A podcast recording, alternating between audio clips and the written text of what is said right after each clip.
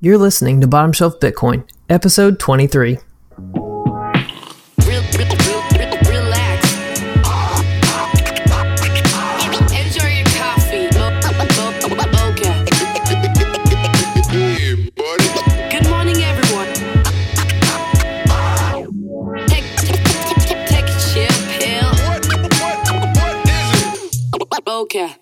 Everybody, welcome back to another episode of Bottom Shelf Bitcoin, the podcast that puts Bitcoin knowledge within everyone's reach. As always, I'm your host, Josh Humphrey, and we are back from hiatus. I was gone for a couple of weeks. I went to BitBlock Boom and spent some time with my family, and that's been a lot of fun. But we are back, and to kick off our, I don't know, resumption of the show, uh, my guest today is Nik Bhatia. He is a bond trader, a guy who works in the uh, traditional finance world, but is also very much into Bitcoin and has written several articles recently on Medium about the Lightning Network and how that can um, all be used um, as a basis for lending rates and things. And so um, we're gonna, I'm gonna ask him a bunch of questions because I have almost no knowledge of the traditional finance world. So, Nik, welcome to the show. Thank you for having me. Appreciate it. Yeah, absolutely. So, um, so you are a bond trader. What all? Well, before we get into that, let's get tell me kind of your background and then how you got into Bitcoin, if you don't mind. Sure. so I work in an, at an investment manager in Los Angeles. Um, we manage uh, assets for institutional clients and I trade U.S. Treasuries and other interest rate futures over there. Uh, I got into Bitcoin Bitcoin in 2016. Um, I had heard of Bitcoin many years before that, uh, but never did the deep dive into how it works until 2016. And uh, then, you know, I was reading a lot about it and trying to learn a lot about it uh, right around uh, the time that SegWit was announced. So I got to live through, you know, the whole SegWit uh, drama. And uh, something about Lightning Network really attracted me to Bitcoin pretty much from the beginning. And uh, started writing about my ideas about interest rates on Lightning Network uh, a few months ago. And uh, finally published the articles before BitBlock Boom. Very cool. And um, and BitBlock Boom was a lot of fun. I know it was not um, as big as some of the other conferences, but I had a blast, and uh, I thought it was really cool to for for you to be up there talking, and then just to kind of turn it over and ask the audience questions and and ask their opinions and and if they had ideas that could kind of work with it. So that was really cool. Yeah, I had a blast at BitBlock Boom uh, in Dallas.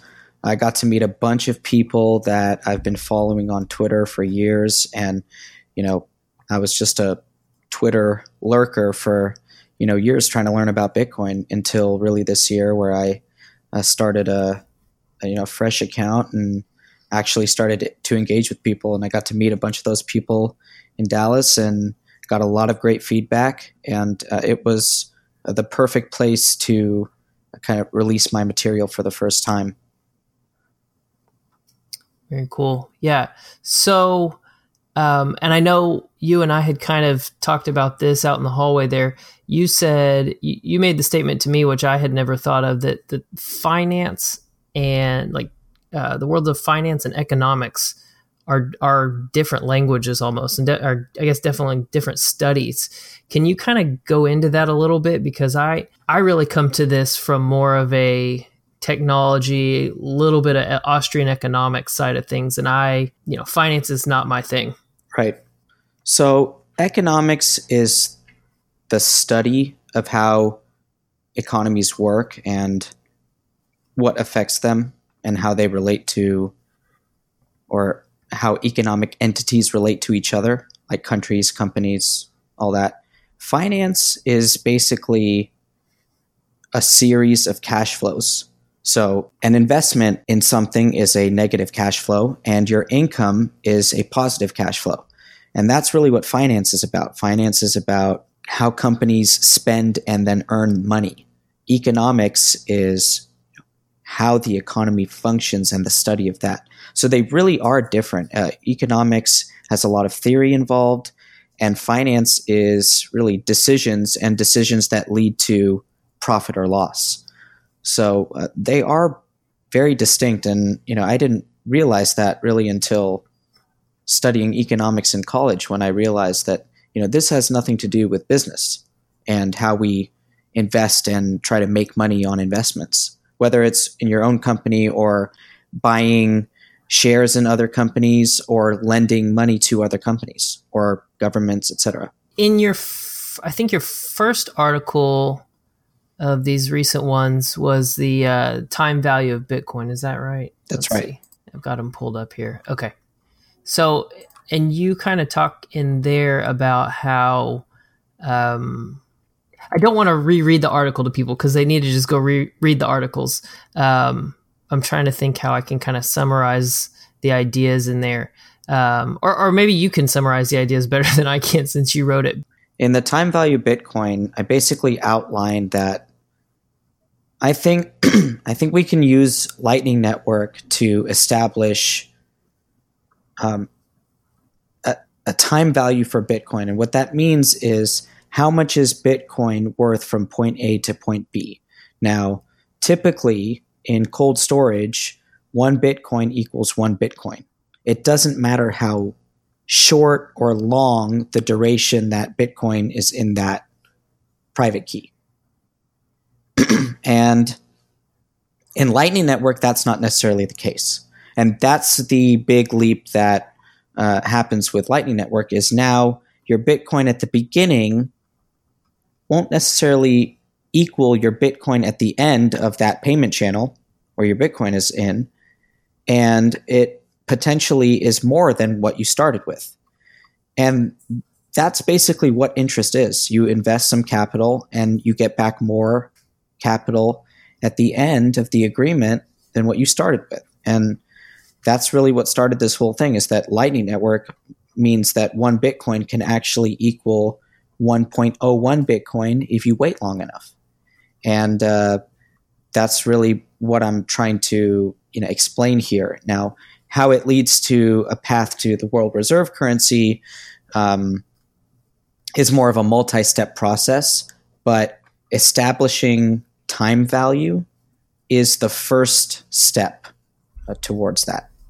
Okay, and that's just to just to be clear. Um, I mean, we've done a couple episodes about Lightning Network on here, but um, for anyone who doesn't get what you're saying, basically, because if you're willing to um, fund some channels and create some liquidity, you're basically being rewarded for putting your Bitcoin into these channels and and uh, to be used by the network. That's exactly that right. Yeah, and the the Lightning Network white paper um, puts forward this idea that what you're doing is you're staking liquidity to the network and you're actually providing a short term lease of your Bitcoin to those that want to use it. And they pay you a fee in exchange for that time uh, that you're leasing it to them. Even if it's instantaneous, they're, they're rewarding you for that. And uh, that's why we can establish a, a positive time value, is because, um, you know, your your money is locked up for a certain period of time and you can earn fees in that time. And when the channel is closed, you ended you end up with more Bitcoin than you started with. Okay, so so more or less, like once we have um, the time value, then we can determine like an appropriate rate for for nodes uh, and channels in the Lightning Network that that makes sense. Correct. So it's really it's really a, a multi-step process. The first step is let's see how much people are actually earning, right? And so we calculate, um, you know, how many fees they earned, the total Bitcoin that it took to put in all those payment channels, and the time that it took to do so. And looking backwards, we can see, okay, what was the interest rate of this one node? Now, once we get the int- if nodes are willing to publish that rate to the network to each other in a in some sort of trustless hashed way where you know we don't have to trust somebody but we can actually prove that what they're publishing to us is factually accurate. Um, what we can do from there is assess the reward for Lightning Network as a whole, and whether that's some sort of average or some sort of uh, you know open source um, publishing mechanism where people can publish their interest rates to each other and express them on like terms, which basically means I'm I'm putting forward the same I calculated it the same way you did. And if if if everyone can can publish that to each other, then we can establish what what can someone expect to be rewarded for establishing a Lightning node and staking this uh, Bitcoin to these payment channels. Now, there are a few things here. One of them is that not everybody will be as good as the next guy in how he manages manages his uh, payment channels. Right? Some guy might be really good at it, and uh, you know, charging fees that he knows are going to win as far as people cho- choosing his route. Uh, and he'll make more money than the next guy who doesn't pay attention as well or doesn't have the technical knowledge to uh, pos- position himself in the network uh, correctly, and he won't make as much money. So there will be there will be winners and losers within just the Lightning Network and establishing uh, or earning all those interest rates. Um, then, because Lightning Network, you're still maintaining custody of your private keys. In theory, lending your Bitcoin to somebody and actually relinquishing the Bitcoin itself and sending a transaction on the blockchain uh, should you should be rewarded more than what you would be rewarded on the Lightning Network because you're taking more risk. And that's the age old adage of more risk, more reward. And so my idea of Lightning Network's reference rate is kind of the next step where Lightning Network establishes baseline interest rates for something that's considered relatively low risk. It's definitely not risk free. Um, there's you know security risk and channel state risk and payment channel management risk and all these risks, things that can go wrong and you can lose your Bitcoin in Lightning Network. But it's not like you're putting it on an exchange and or lending it to some guy on the street and sending them your Bitcoin to their receive address and then it's gone from your custody and you have to trust them to pay you back. Right? So it's kind of this progression from lightning risk, lightning network risk, which is low, and other risks, which should be higher and therefore a higher interest rate or a higher reward. Gotcha. Yeah, I, th- I thought that was really cool. The uh, you have this chart here where you have you know the lowest risk and the lowest reward is the cold storage, right? Like you said earlier, cold storage is one BTC equals one BTC, and then um, this Lightning Network risk. Like you said, there there is risk in the Lightning Network, but you also have, um, you know, if someone tries to pull a fast one on you with Lightning Network, um, you know, you you have the advantage there. You are disincentivized to cheat people, um, and it, it most likely will go bad for you if you try and cheat someone through Lightning channels. So, um, yeah, that that's a good uh, starting point, I guess. And let me just saying. clarify one thing: is I yeah. in my articles I've said that I don't think there's any explicit uh, counterparty default risk. Now, people are you know dissecting that a little bit, and um, I guess you know I can say that there's there's malicious counterparty risk, like you were saying. You're disincentivized to cheat somebody because they can broadcast the correct state and sweep all your Bitcoin from it. Right. Um, and and so you know I can't say without you know I can't say with 100% certainty that there's no counterparty risk. But, you know, the message I'm trying to drive home here is like you said, it's there there are a lot of reasons that uh, you know you should be able to recover your Bitcoin as long as you manage your HTLCs properly, um, and that's very it's very unique to have that sort of income opportunity without uh, having somebody, you know, be able to just default to you really at any point with no recourse. Yeah. Yeah. And so, um, from your from your background in finance. You you kind of mentioned these other um, treasury rates and these other reference rates that are kind of based on that. Can you talk a little bit about that for maybe those who aren't uh, who who don't understand treasury rates or do, who don't really have that kind of background? Sure. So think of the U.S. government as your lowest risk borrower. If you are a lender of money, you have capital. You want to lend the money to somebody. Uh, who's what or who or what is the entity that has the lowest possibility of default? Right now, in the traditional finance markets, and has as it has been for decades, that entity is the U.S. government. And so, U.S. Treasuries are considered the risk-free rate, um, even though it's not risk free, right? The U.S. government can default. They've just proven that, you know, over the course of a hundred, couple hundred years, that they haven't ever defaulted. And so, U.S. Treasuries are considered that baseline interest rate. And in theory, no entity should be able to borrow at a less or a, a lower interest rate than the U.S. Treasury.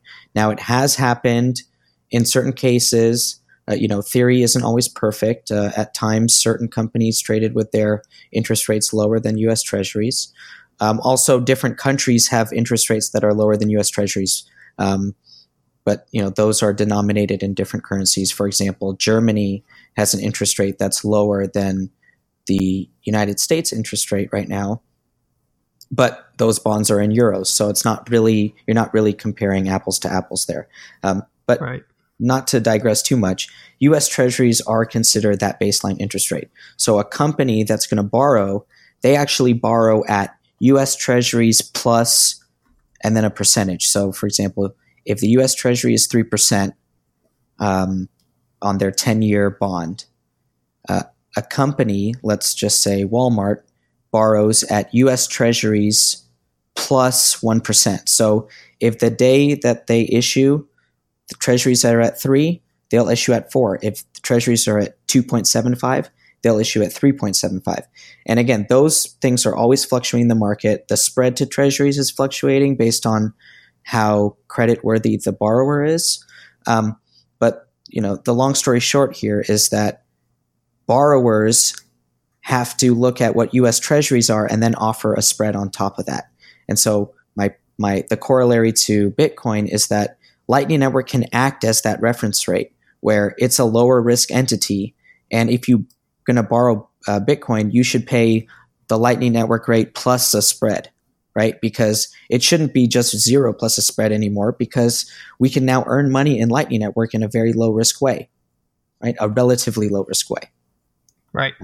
And and that's and that's the point here. And then you know I get into some other interest rates in my article that are reference rates, um, but you know how those function and their position in the markets uh, it's not necessarily important to understand you know how reference rates work. If you if you get this US treasury example you know there's okay. a, a, rate called LIBOR and you know if you're interested we can get into how LIBOR is different than treasuries and uh, I think how maybe it applies to Lightning Network in a in a decent way. Um, but sure yeah. you know, yeah so um, sure. So uh, so LIBOR is um, you know, LIBOR is as an average of interest rates that banks borrow at. it, it used to be more of an interdealer rate, which means that it's the rate at which banks would lend to each other. Um, but that market has dried up since the financial crisis a decade ago. And now LIBOR is essentially an average of where banks borrow from investors. So if you want to buy a short term bond uh, of a bank, you're lending money to that bank for three months, let's say, for example. Uh, the average of all those rates around the world is what makes up LIBOR. Uh, what what okay. banks what banks borrow at for three months, and so three month LIBOR is a reference rate for a lot of instruments out there. So a lot of people's mortgages refer to LIBOR. Um, companies that borrow from banks have to pay have to pay LIBOR plus an interest rate. Um, and why is that? Because banks borrow at LIBOR, so they want to lend at LIBOR plus, right? Um, Right. so I think that LIBOR is also a good example of a reference rate, and uh, you know there are some corollaries of of LIBOR and uh, what would be the Lightning Network reference rate, or what I call NN- LNRR, and you know that's the fact that uh, people are lending to each other on a very short term basis, kind of like the banks used to do. Um, now the banking system is a little bit more fragile, and banks aren't trusting each other that much anymore. Um, so they have to fund themselves from uh, investors uh, instead of each other. Um, Now, is that because of things that went on in 2008, or what? right. What is? Yeah. I mean, I'm just trying to figure out here. So, like, what what caused them to not trust each other? Well, um, it is it it does stem from 2008, where the interdealer market, s- s- um, you know, stopped working uh, in during the crisis in 08, and it basically never resumed. Gotcha. So yeah, there's a there's a hangover there, and now LIBOR has to be calculated differently than it used to be, uh, because Oh, okay. it used to be um, you know the rate that and and also the manipulation scandal uh, that a- a lot of people are familiar with uh, banks would publish this rate to each other and kind of move it move it up and down based off of uh, you know trying to skim money off the top and um, but now it, you, it's less easily manipulatable because they actually have to publish the the rates at which they borrow from investors so they can't just kind of keep it private between them uh, as much anymore. It's more of a verifiable rate, if you will. Yeah.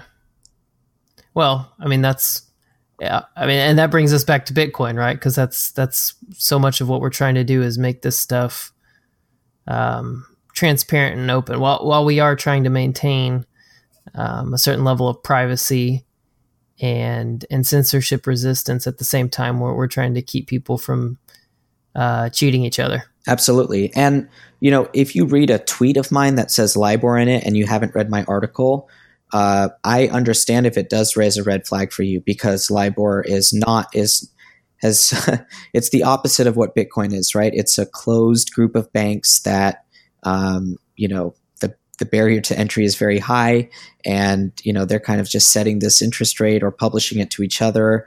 And it's not a very open source process whatsoever. Um, but what I'm proposing is a fully open source process, but you know uses LIBOR as an example of how does uh, an interdealer market develop a reference rate, right? And I kind of think of that interdealer market as all these big uh, Lightning nodes that are going to have a lot of funds in channels. Now you're not, I don't know, you're not, probably not going to get a billion people to run a Lightning node in the next few years, right? It's going to be you know not that many nodes maybe it's 100 maybe it's 10,000 maybe it's 100,000 that would be great but it is hopefully going to be an open process where the development on how we can calculate each node's interest rate is going to be an open source process uh, the method by which we publish those rates to each other is going to be an open source method uh, so i you know I do understand the people that are reacting negatively and just you know and just seeing the word LIBOR uh, as an analogy for the Lightning Network reference rate, but in reality, that's not what I'm proposing at all. I really want an open source version of LIBOR per se. so you talked at BitBlock Boom a little bit, and I was trying to see if I could find it in one of your articles, and I, I probably just missed it because I'm going quick here. But you talked about the potential for um, kind of a, a almost a reputation system that determines a borrower's risk for lenders, um, potentially based on something like this LNRR. Um, can you can you kind of expand on that a little bit? Sure, it's not something that I've written about yet, so um, Okay. I hope you didn't look too hard. Um, no, no, I was just kind of glancing over. Yeah, um, but and I I'm not the first one to to talk about this kind of thing, but I th- there has to be a way to link transactions together to establish your creditworthiness.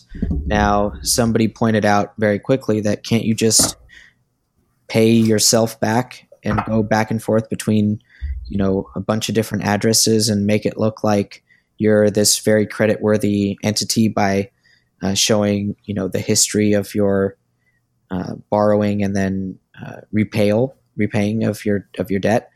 Sure. Uh, you know possibly yes. And um, that's something that i hope developers will work on but you know if the blockchain is a public ledger right that's how bitcoin works and so yeah if you can if you can connect if you can show that transactions are related to each other by the you know the private keys that they're going in and out of, uh, you should be able to establish credit worthiness uh, on chain. And um, there are ideas out there floating around about that. Uh, it's not something that I'm going to be focused on um, immediately. Uh, I really want to see developers try to come up with a calculation method for Lightning Network um, but I do think eventually the two the two concepts can meet, you know, further down the road, um, where we can have uh, some sort of Bitcoin credit rating system. You know, the the rating agencies in traditional finance, again, like LIBOR, it's a closed source system. You're not really sure. I mean, they do show how they are making their ratings. They do have very specific guidelines that they publish, but it's still a closed process, right? Those companies are private in nature. They collect fees from the companies or entities that pay them for ratings, rating, uh, you know, credit ratings. And, uh, you know, let's try to build the open source version of that on Bitcoin so that people can actually see how it works and see see for themselves, verify on their own fully validating node uh, your transaction history you know, I know that Bitcoin and the protocol will hopefully go in the direction of privacy. I know a lot of, you know, like confidential transactions. There are a lot of uh, developments uh, on that on that path, and Lightning Network is a, a huge privacy boost to Bitcoin. Um, the the more hops that your transaction goes through, uh, the harder it is to track, and those privacy benefits uh, will hopefully continue and be there for those that want them but there were, will assuredly be entities that want to have all of their transactions public so they can show how creditworthy they are, right? There's there's going to be both sides of the spectrum. And so I hope that there are efforts made towards proving your creditworthiness through time on chain. Um, and you know that can that can help borrowing markets. Yeah, I'm sitting here trying to think, and I know we kind of bounced these ideas around um, a couple weeks ago, but uh, I, I wonder if there is a way to prove your credit worthiness without proving the rest of your transaction history. But so if, if you're listening out there in podcast land and you've got good ideas on that, um, start working on that because I I don't know how to make that work either. Um, but yeah, yeah, I think that's a cool idea. Um, so okay, so to get back to what you were talking about on the um, uh, kind of open sourcing these rates, and and I guess we're still kind of right now in an observational stage, um, and dependent on people to publish their own data. I saw your uh, your kind of your response and your analysis of the difference between uh, Alex Bosworth's earnings and Andreas's earnings. I thought that was really interesting that that it's not just the the flat amount that is staked to a node. Yeah, it's going to be you know variable.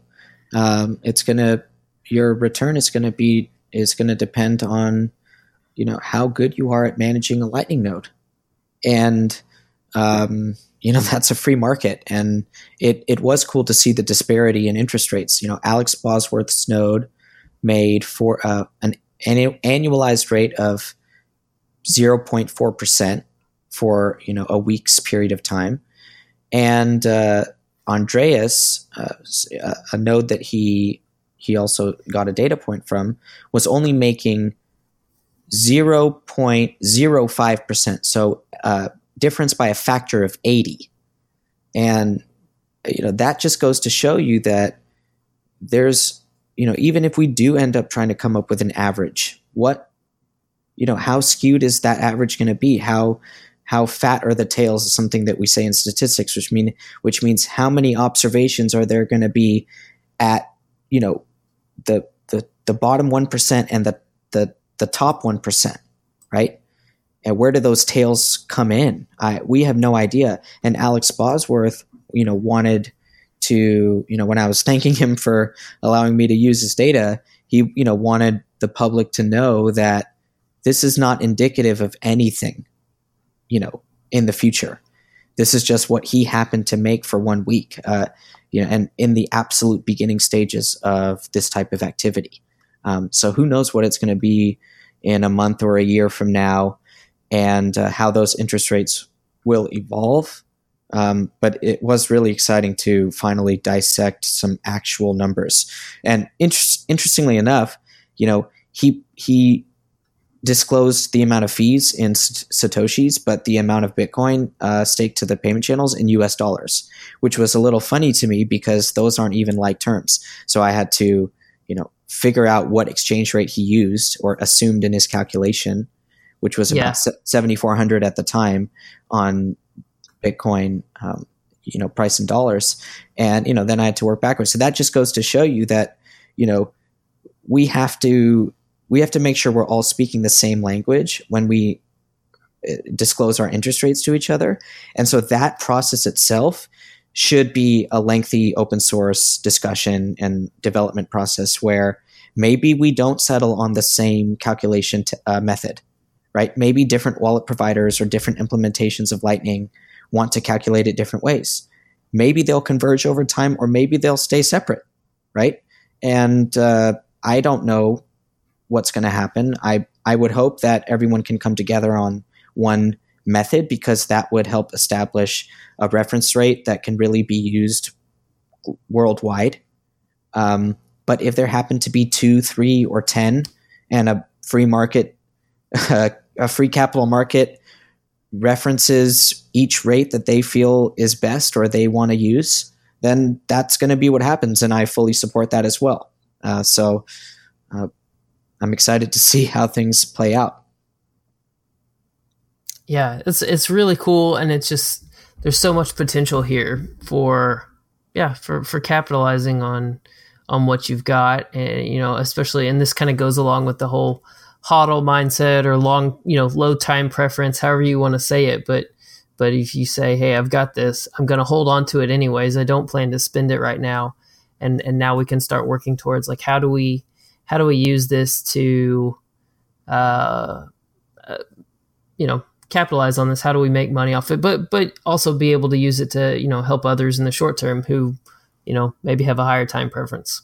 Right, and one of the origins of this idea that I had, and I, you know, I'm not the first one to say you can make interest on your Lightning node. That was something that uh, Andreas Antonopoulos had spoken about, you know, towards the beginning of Lightning Network, that concept. So you know, this is not something that I've invented here. I'm just uh, trying to further an observation that others have made. But why I think it's so important and why I chose to dedicate um, my time toward this idea is because the knock on gold, you know, which is sound money, uh, has historically been well, gold doesn't have income. It's a it's a pet rock, right? Right. And that whole pet rock critique of gold is kind of true, even though gold is sound money and uh, you know completely different from the fiat world. You can't get income from gold. Um, I know that's not its function. Its function is to be sound, scarce money. Um, but why can't Bitcoin do both? Be sound money and have uh, income associated with it, um, on chain income, right? Not off chain where you actually lend it. Because you can lend gold to somebody right? And then demand repayment in gold. But you're taking counterparty risk. Um, yeah. But with Lightning Network, that that that really changes the game here, and you know that's that's really what attracted to me because I've I have studied Austrian economics. That is the you know economics school that I subscribe to more or less, and um, I think that sound money is you know, absolutely essential to our civilization. And, you know, fiat, uh, there are a lot of drawbacks to it. And if we can have a sound money that also has a little bit of income associated with it, uh, that's something that excites me as a you know finance professional and a Bitcoiner and an Austrian econo- uh, you know, economic school type of person. So that's why I chose to work on this and write about it because I want to disseminate you know this idea of a sound money with income. Yeah, very cool, very cool. And just to be clear, while you are a, a financial professional, you're uh, we probably have to declare that your your th- ideas and your writings on Bitcoin are not reflective of your traditional finance employers. That's correct. Uh, I my my uh, ideas and my articles and my Twitter account are my own. Uh, they don't reflect uh, the opinions of my firm, uh, but thankfully they are very supportive of my academic work on Bitcoin and um, you know they get all my articles as well. And uh, I'm I'm very thankful that um, that they're supportive of this and they're they you know want me to put out interesting ideas uh, because they're aware of Bitcoin too. And no, we're not you know involved in Bitcoin in any way, and our clients don't hire us to do anything related to Bitcoin. Uh, but Bitcoin is changing money as we know it. And uh, I think that there are a lot of people in finance that are aware of this uh, concept. They might not fully understand, uh, you know, how Bitcoin works yet, um, or all the all the goings on in the development. Uh, they might not even realize it's a protocol. To be honest with you, um, but they are aware that uh, Bitcoin has stolen the attention of uh, a lot of the youth in finance. So, do you think you know, just I guess on a lot of issues we we tend to see, and not I mean not just Bitcoin, not just finance, just like across society on issues, you tend to see like especially on social media and things, you see a very vocal, you know, polarized viewpoints, right? So you see one side and then you see the opposite side, and they're very very loud about their opinion. And I think in Bitcoin we see that we'd see a lot of. Uh, you know, a lot of FUD or a lot of people like Paul Krugman or, or um, I don't know, Warren Buffett or somebody really downing on Bitcoin, and then you see people like uh, or Pierre Rochard or you know some very vocal Bitcoin maximalists on Twitter. Do you think um, you know in, in, the circles that you run in, is there are there a lot of people that are just kind of watching right now, trying to to see what's going to happen? Absolutely, and you know I understand uh, where they're coming from when they ask me the, the following question, which is, you know, what about all those other cryptocurrencies? You know, is, is something sure, that, yeah. I mean, that's the question that I get kind of the most when I say, oh, I'm working on Bitcoin. And uh, so I don't, and I don't, I don't blame them. They don't understand how Bitcoin works. So for them, it, they can't really see the fact that it's a protocol and the history of how protocols, um, you know, converge and how SMTP is universal, HTTP is universal, TCP/IP is universal, and so they don't see it from that perspective. They they think of you know uh, Amazon and Walmart, or Ford and General Motors, or J.P. Morgan Chase and Goldman Sachs, right? And so, or Facebook and MySpace, right? Uh, right. You know, uh, they and that's the framework that they come f- with. Um, so, you know, I, I don't blame them for not being able to see that that's not really what this is about at all.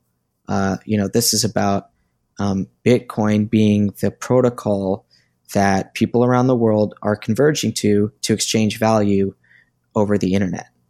And, um, but to answer your question, yes, they are just sitting back and watching. Um, some are, uh, you know more interested than others. Some you know will kind of pay attention when it hits the headlines, uh, and others are kind of you know tracking the price on their Bloomberg terminals and just kind of watching it peripherally. And I'm sure that there are plenty of people that uh, you know uh, have Coinbase accounts out there as well that wanted to dabble.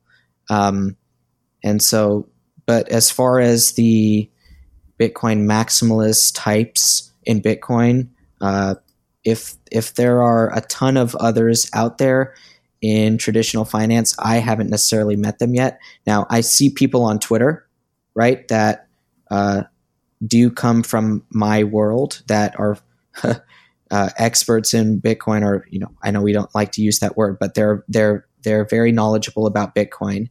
Um, but maybe a lot of people do work for regulated entities and can't just be out there talking about Bitcoin because uh, you know there are a lot of uh, you know anti-fiat sentiments in the Bitcoin world, and that you know is biting the hand that feeds them. So maybe they're kind of the silent uh, uh type right now. I'm not sure.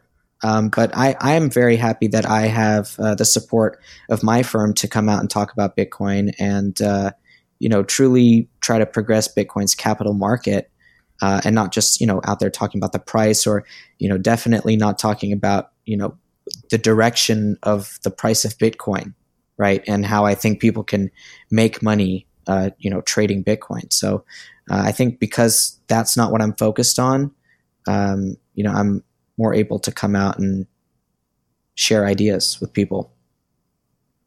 Yeah, that's very cool, and I think that's going to be um, th- things like this, like what you're working on. It, uh, to me, seems to be everybody keeps talking about like, oh, institutional money is coming, and I think it's things like uh, you know maybe this ETF that people are talking about, or, or things like this, where you go, okay, this is Bitcoin, but in a more f- maybe a more familiar framework when you talk about things like lending rates and stuff. Because I, I don't know, I think a lot of people, or at least I did at some point when I when I really started looking into crypto anarchy and stuff, and it's like, oh, we can end the Fed and we can overthrow all these things, and it's like it's not really going to be everybody living on farms and sending Bitcoin to each other. Like it will still have some kind of society and people will still you know there will still be people borrowing money and and and those kind of things it will just it will look slightly different but it it'll still be there. Yeah definitely. And you know um, there are a lot of uh, people in bitcoin that have you know very uh, different political you know backgrounds and um, there are there are definitely a lot of people that believe in crypto anarchy and uh, libertarianism and uh, all you know all these types of schools of thought that aren't necessarily in the mainstream. Um, and you know, without talking, you know, about anybody's political alignment, we can actually just look at what's happening in Bitcoin and try to improve it and try to grow it. And that's really what I'm doing here. You know, a, completely aside from you know the ed and the Fed stuff or the anti-Fed uh, anti-fiat stuff, which is which is all relevant as well, right? I mean, Bitcoin is this new version of sound money that the world has never seen before, and what can happen uh, to the rest of the financial system because of Bitcoin spreading, you know, is anybody's guess. Um, but I would like to see Bitcoin succeed. That doesn't mean that you know fiat's going to die um, whether or whether or not it does i want to put ideas out there on how bitcoin can evolve by itself without relying on fiat and so all of my work uh, so far has been completely in bitcoin denomination and, and, and you know in bitcoin native thought it has nothing to do with the price of Bitcoin in US dollar terms, right? It just assumes people are using Bitcoin. That's it. And uh, uh, you can make the calculation back to dollars if that's uh, you know your base currency. But you know, for now, I'm just going to focus on people that think in Bitcoin terms. That's very cool. Yeah, I um, I think that's I think that switch is coming in people's head, but it's it's still hard because we go to the store, we go to a restaurant, and and everything is denominated in in fiat currencies, and uh, and even if you buy something in Bitcoin, it's in a lot of places you still have to make that conversion rate. So right, um, but you know what can it is cha- well you know what can change that is interest rates, and yeah. you know if you think oh yeah I can make one percent on my Bitcoin, you're thinking, I'm going to have 1% more Bitcoin. You can convert it to dollars, but you don't know what the dollar price is going to be at the end of one year or at the end of your of the term that you know you're assuming that interest rate for. And so the fact that you don't know what the price will be in the future uh, makes you think in Bitcoin terms. And uh, right. it's kind of funny how that works. Yeah, yeah, that's very cool. Real quick, um, you you had a thread the other day about um, cryptocurrencies and Bitcoin being included in the CFA charter holder test. Can you can you talk about that a little bit and like what is a charter holder and why why this matters? Sure. Uh, the CFA Institute um, stands for the Chartered Financial Analyst uh, Institute, and it's a professional designation uh, that is awarded to candidates who pass uh, three exams offered uh, once a year, and uh, so you know it takes it takes a, a, few years to attain, and it's it's well regarded in the asset management industry, and um, the people type of people that try to get their charter are portfolio managers and research analysts and uh, you know, other investment professionals. Um, uh, there are, you know, I believe over 200,000 or somewhere between 100 and 200,000 CFA charter holders around the world. Um, they are employed by large asset managers, uh, corporations. Um, you know, as far as uh, the people that are a CFA charter holders in corporations, it's the people that uh, manage the corporation's money in particular. Um, you have CFA charter holders at uh, other governments and you know uh, agency type of institutions that are managing portfolios on behalf of large institutions. So basically, it's a bunch of uh, portfolio managers and other investment professionals. Um, I think that the and I'm also a CFA charter holder. I got my charter uh, recently. I started taking the exams. Um, back in 2013. Um, and you, you also need four years of professional experience to get your charter. And I, I do think it's a big deal because the CFA program uh, candidates end up going on to be, you know, investment professionals for very large allocations of capital. And uh, the fact that Bitcoin is going to be on the test uh, just means that in five years' time, you're going to have you know thousands of really high profile investment managers that you know are well aware of Bitcoin and are also aware that you know a small allocation to Bitcoin might be appropriate for a lot of investors, and uh, I it it will just help uh, adoption over the long term. You know, it's not going to directly correlate to some huge rise in you know the Bitcoin price or anything like that. I don't want to get carried away, but the truth of the matter is, uh, it is going to help institutional money uh, familiarize themselves with potential investments in Bitcoin, and that does excite me. Uh, you know, ETFs will help. Futures contracts will help also. Um, you know, Bitcoin isn't just going to be uh, held by hodlers forever. Hodlers will release their Bitcoin to the public at a price. I know people think they want to are going to hold forever, but there is a price that everybody will sell at. So you know that price is much much much higher than it is today. Some of the people that are all about the hodl uh, mentality, it's they're all of a sudden going to be looking at a sum of money that changes their life forever, and they're going to sell, and the institutions will probably be the ones on the other side of that trade, um, and both parties will be happy, hopefully. Uh, so, uh, I do think that the CFA program adding crypto uh, is a big deal. I hope that they cover uh, some of the history of Bitcoin and uh, you know what was written in the Genesis block. I'm not sure that they will.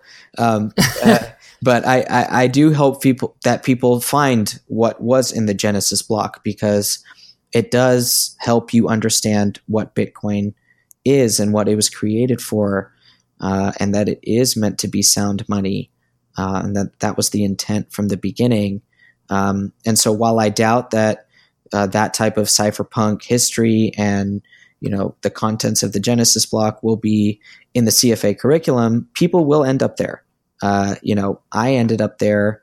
Um, you know, and the reason that I got into Bitcoin and really you know wanted to do that deep dive was there was all this talk about blockchain this and blockchain that in the financial industry, and I was like, you know, let me check this out, and I ended up you know finding out that Bitcoin was intended to be sound money almost right away because I had an Austrian uh, um, kind of bias to start with, right? Um, so yeah. those that have an Austrian bias to start with are going to get Bitcoin right away, right? In as far as the CFA uh, test takers, and those that don't may or may not end up there. Net net, it's going to be positive for adoption and uh, positive for the education of people about this technology. And I'm very excited and very proud uh, to be a CFA charter holder, um, knowing that that they are going to start covering something that is absolutely uh, essential uh, for the future of finance. Yeah, that's very cool, and uh, and congratulations on that. That's a lot of work. So, I mean, obviously you're not writing this test, so you can't give me the answers. But I just kind of wonder, like, how much when they say crypto, like how much is it going to be Bitcoin and and how how much or how many of these altcoins do they go into? Because I, don't re- know. I really, I really, I really don't know. Um, my guess is they're going to use the word cryptocurrency and blockchain a whole lot more than the word Bitcoin, just based off of eh, you know some of the stuff that I read. But I do have to say that uh, a lot of the investment banks on Wall Street um, that I deal with personally uh, have great research material on Bitcoin and how it works, and so I can personally vouch for you know you know quite a few firms. Let's call them let's call them a handful of firms on Wall Street that are just doing a great job. Uh, you know, putting out material for their clients uh, that don't have necessarily uh, the ability to go uh, find Andreas Antonopoulos' Mastering Bitcoin tomorrow and, and buy it and read it, right? They're not looking for it, so they're not necessarily going to find it. But if they see a research report from one of their largest counterparties about cryptocurrency, uh, they might go and read it. And uh, that a lot of that stuff has done an excellent job of explaining, you know, how Bitcoin's blockchain actually works. And uh, so that does make me optimistic that um, the curriculum will cover the functionality of a blockchain. And whether or not they attribute it to Bitcoin uh, is anybody's guess. Again, I hope they do. Um, I've added them. I've added the institute a couple times on Twitter uh, to try to, you know, push my uh, opinion on them. But yeah, I'm not involved at all. Um, and you know, we'll hopefully we'll we'll find out a little bit after uh, after the next exam is given. Uh, the level one exam is given in June and December, twice a year. Levels two and three are, are only in June. Um, so maybe in December it'll be on the level one curriculum. And, uh, um, you know, maybe pe- some people, some candidates that get their books uh, will post the uh, pages on on Twitter, and and we can take a look at what is really in there and I'm sure that will happen. Uh, you know, Bitcoiners aren't shy, and if uh, if the material is good, I'm sure they'll post it, and if it's bad, I'm sure they'll post it, and uh, we'll all get to see what's in there pretty soon. Yeah, very cool. That's good to know. Um, there was something else I was going to say, and I just lost it. Oh man. Mm, okay, whatever. All right, let's see. Was there anything else big I had? Oh, I know what I was gonna say. I was just gonna say, um, yeah, it's it's neat and it's kind of like um, it, it's good to have it, even though a lot of these things are are kind of overlapping or repetitive. I think, you know, this is something that when I started this show, I looked at and I went, well, is there enough podcasts already out there? And and at the time there were a few, and they were mostly on YouTube, but it's kind of like I think everyone needs to kind of hit their circles of influence, you know.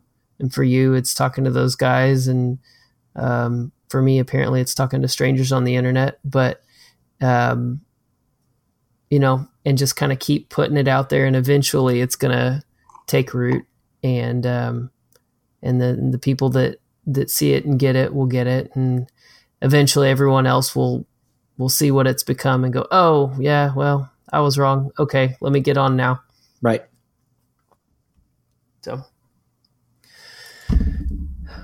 okay, well, um, let's see. So, Nik, you are on Twitter and Medium at time value of BTC. That's is that correct? That's right. And um, and you've got several articles. I'll put them in the show notes. This is going to be episode 23 if I hadn't said that already. So bottomshelfbitcoin.com slash 23 will be the show notes for everybody out there. And I will put links to Nik's articles and his Twitter feed. Um, Nik, anything else that you want to plug or anything else you wanted to talk about? No, uh, thank you so much for having me. Uh, this was a lot of fun. Uh, definitely check out my articles uh, at time value of BTC, uh, same handle on Twitter. Um, and I'm definitely interested to hear from anybody that uh, wants to progress these ideas.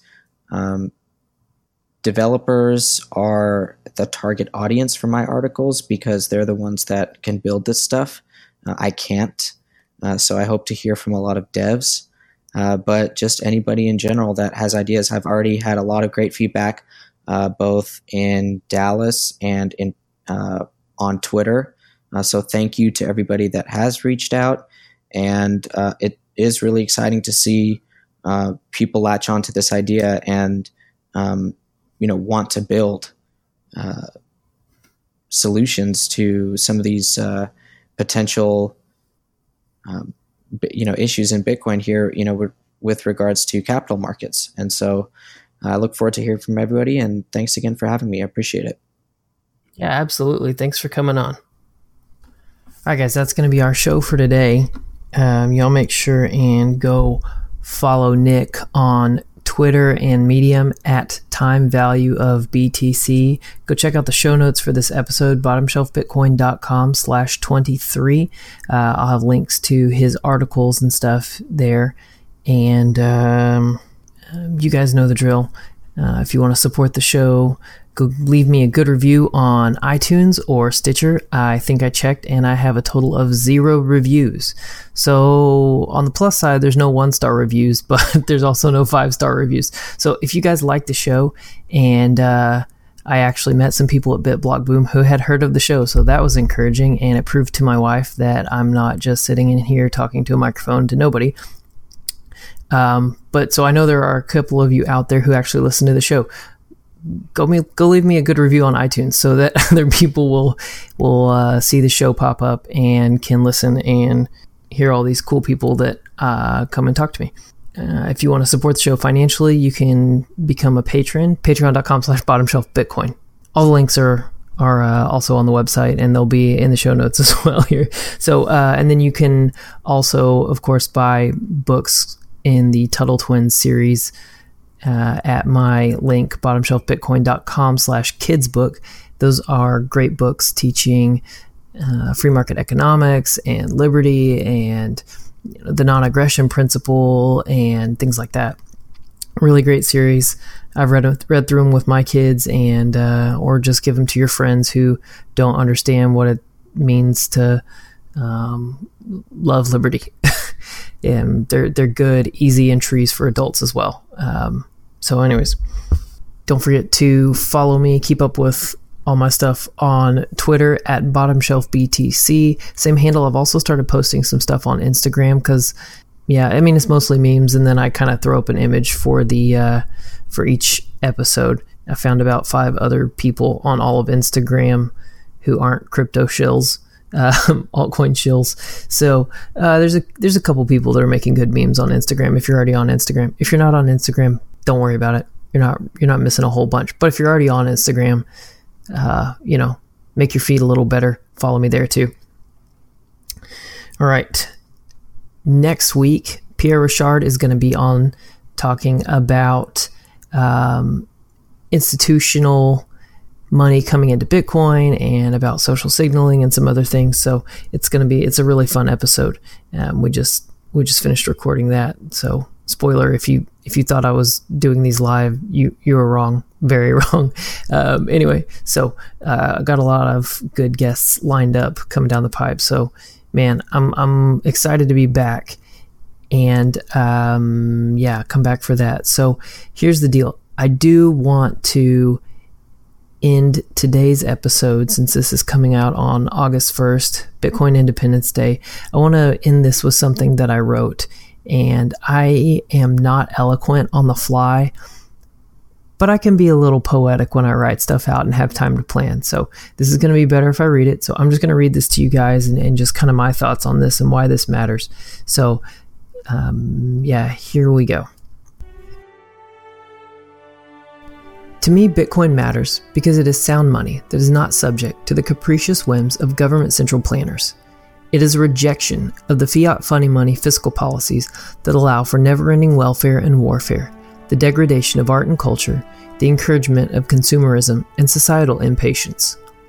It is an opportunity for a man or woman to keep what he has earned and transfer those earnings to their future self without the hassle of the physical exchange of precious metals like gold or silver. It allows a parent to transfer wealth to their children without the hassle of taxed inheritance. It allows a person to engage in voluntary exchange with another person, regardless of geographical differences, without needing the permission of anyone. Those funds cannot be seized, and the transaction cannot be censored. Bitcoin achieves this censorship resistance by the decentralized nature of the network. Individuals running their own nodes for their own self interest create network security as a byproduct. To stop Bitcoin, you must stop each individual node across the planet. Over the past few years, a number of individuals and groups, sometimes working in concert, attempted to bend Bitcoin to their own vision of what it should look like. This ultimately culminated in August of 2017 in the divergence of Bitcoin and Bitcoin Cash, and then again in November with the attempted 2x fork. Powerful men and businesses associated with Bitcoin believed they could use legacy means to control a technology and network designed to disrupt the legacy system. Today, we celebrate freedom from those bad actors who believed that if they took their ball and went home, the network name and money would follow. Who believed that if they colluded with miners, as governments do with unions, they could reshape the network to fit their business infrastructure instead of reworking their business models to serve the users. Today, we celebrate individuals who, by simply running a program on their computer in mass, hodled the line against those who would have made decentralization, and thereby censorship resistance, ever more difficult to maintain, eventually leading to the collapse of everything Bitcoin represents. Thank you to Shaolin Fry, who developed the framework for the soft fork. Thank you to Samson Mow, who gave users a hat to signal in the meat space. Thanks to everyone on Twitter and Reddit that posted memes and hashtag UASF. But mostly, Thank you to every user who downloaded and ran that implementation from Shaolin Fry. Those of us who came to understand these things after that fight owe you a debt of gratitude. Continue coding, continue hodling, continue running open source software. In the words of Timothy May, arise, you have nothing to lose but your barbed wire fences. I'm Josh Humphrey. Thanks for listening.